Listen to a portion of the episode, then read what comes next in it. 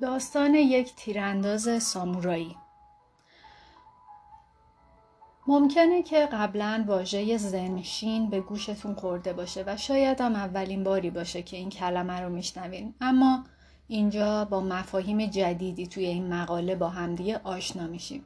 زنشین هنر توجه و تمرکز در لحظه به لحظه زندگیه. این جمله چه معنی داره و داستان پشت اون چیه؟ در دهه 1920 میلادی استادی آلمانی به نام یوگن هرگل برای تدریس فلسفه در دانشگاهی در شمال شرق توکیو به شهر خوش آب و هوایی به نام سندای آمد. هرگل برای درک بهتر فرهنگ ژاپنی تصمیم گرفت کیودو کار بکنه. کیودو در واقع نوعی هنر رزمی ژاپنیه که در آن تیراندازی با کمان رو یاد می‌گیرن.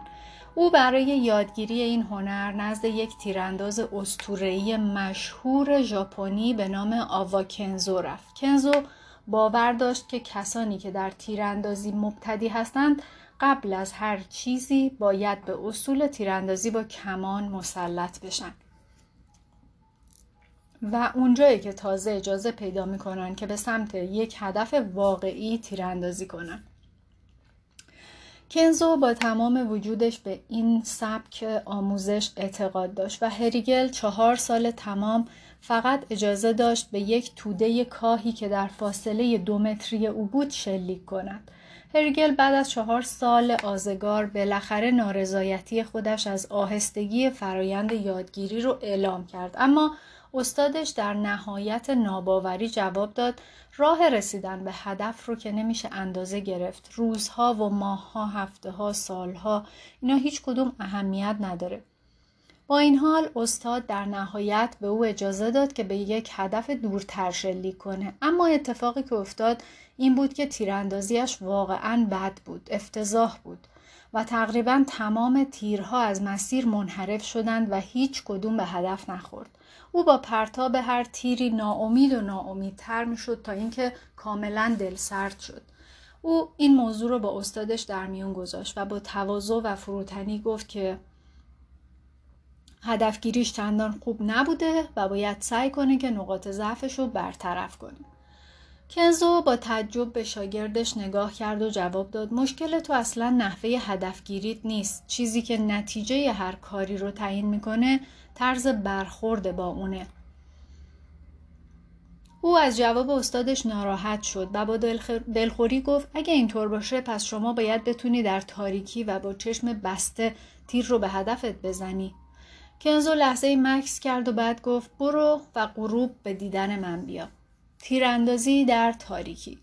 شب که فرا رسید این, این دو در محوطه‌ای که در اون تمرین می‌کردند قرار گذاشته بودند و کنزو به سمت محل تیراندازی همیشگی خود که اکنون در تاریکی پنهان شده بود رفت و با تکه پارچه چشمهایش را بست و روال معمول خود را پیش گرفت. در جایگاه تیراندازی قرار گرفت ریسه کمان رو کشید و بعد بدون اینکه لحظه ای صبر کنه دوباره کمان رو کشید و تیر رو پرتاب کرد. هریگل سریع از جا پرید و به طرف هدف رفت که هدف رو بررسی کنه و بعدها در کتابش زن در هنر تیراندازی با کمان نوشت وقتی چراغ روی پایه چراغ روی پایه هدف رو روشن کردم در کمال تعجب متوجه شدم که تیر اول کاملا در مرکز هدف فرو رفته بود و در تیر دوم هم قنداق تیر اول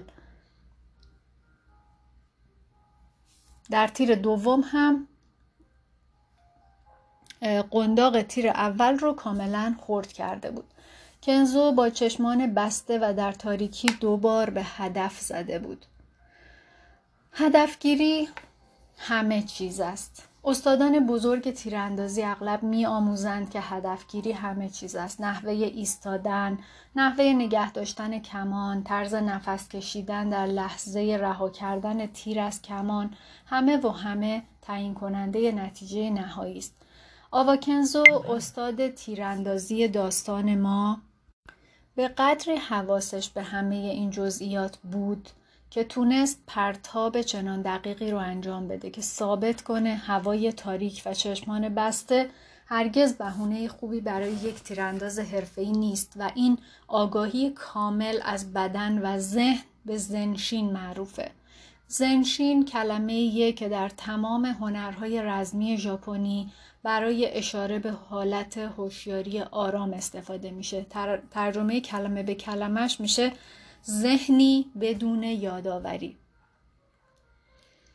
معنایش به عبارت دیگر یعنی ذهن فرد طوری بر روی کاری که انجام می دهد متمرکز است که هیچ چیز دیگری را به یاد نمی آورد. کسی که در حالت زنشین قرار دارد بدون آنکه به خودش استرسی وارد کند از بدن از ذهن و از محیط اطرافش آگاه است ولی این تنها معنی لغوی این کلمه است زنشین در عمل معنای بسیار عمیق تری دارد. معنای زنشین این است که زندگی خود را آگاهانه انتخاب کن، هدفمند رفتار کن، نه اینکه قربانی هر چیزی که سر راهت قرار می‌گیره بشی. دشمن پیشرفت یک ضرب المثل معروف ژاپنی هست که میگه بعد از پیروزی در نبرد کلاه تو صف بچسب به عبارت دیگه یعنی جنگ بعد از پیروزی به پایان نمی‌رسه بلکه وقتی به پایان می‌رسه که تنبل بشید و تعهدی که نسبت به هدفتون رو داشتید فراموش کنید و دیگه به چیزی توجه نکنید. زندگی آگاهانه بدون توجه به اینکه آیا هدف محقق می شود یا نه این چیزی است که زنشین از شما می‌خواد. ما می‌تونیم این فلسفه رو در تمام ابعاد زندگیمون به کار ببریم. مثلا در مورد نوشتن کسی که می‌خواد یک کتابی بنویسه نبرد تو با چاپ کتاب تموم نمیشه.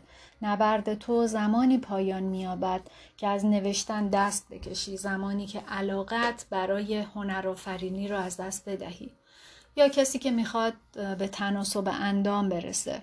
نبرد تو با رسیدن به وزن دلخواهت تمام نمی شود بلکه زمانی تمام می شود که تمرکزت را از دست بدهی تمرینات ورزشی را متوقف کنی و اینجاست که نبرد تو به پایان می رسد.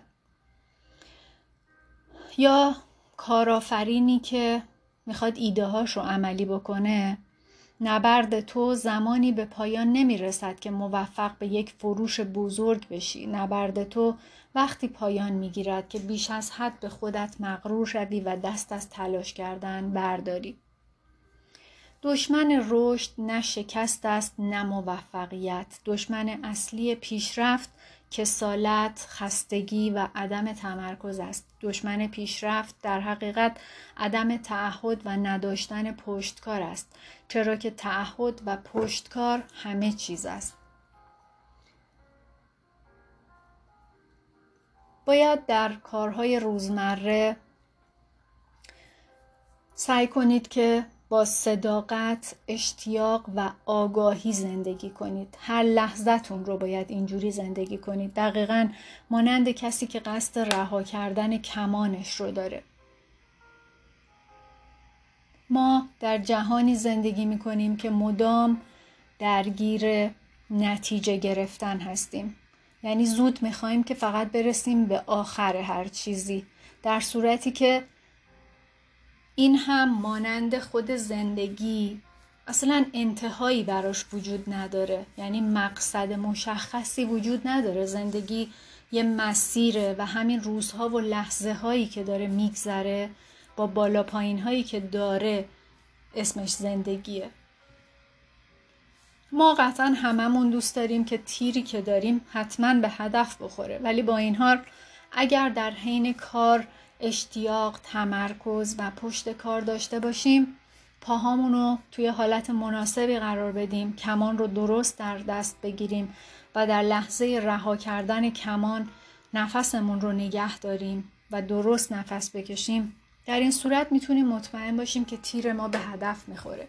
با وجود همه اینهایی که گفتم نکته اصلی اینه که دقدقه این که تیر به هدف بخوره رو نباید داشته باشید.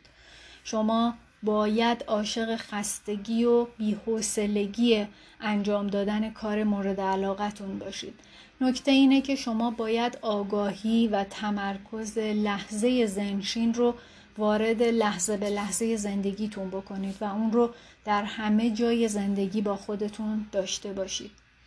هدف اهمیتی نداره. خط پایان هم مهم نیست. چیزی که اهمیت داره روشیه که ما رو به اون هدف نزدیک و نزدیکتر می‌کنه. یعنی هدفگیری همه چیزه. اگه نمی‌دونید که چطور هدف مناسبی برای خودتون تعیین بکنید می‌تونید به مقاله قبلی توصیه‌ای که از وارن بافت بود برای تهیه لیست مراجعه بکنید و از اون استفاده بکنید. با اینکه به نظر خیلی ساده میاد ولی بسیار کاربردیه و واقعا می‌تونه مسیرتون رو توی زندگی روشن کنه. شما وقتی که بدونید که کجا می‌خواید برید بقیه قدم های مسیر هم براتون با برداشتن هر قدمی مشخص میشه. اول مقصدتو می‌دونی بعد تصمیم می‌گیری که با چه وسیله‌ای بری بعد راه ها رو چک می‌کنی که ببینی از کدوم راه بری بهتره. و همینطوری تا یه دفعه چشم باز می‌کنی و می‌بینی که رسیدی به اون هدفی که می‌خواستی.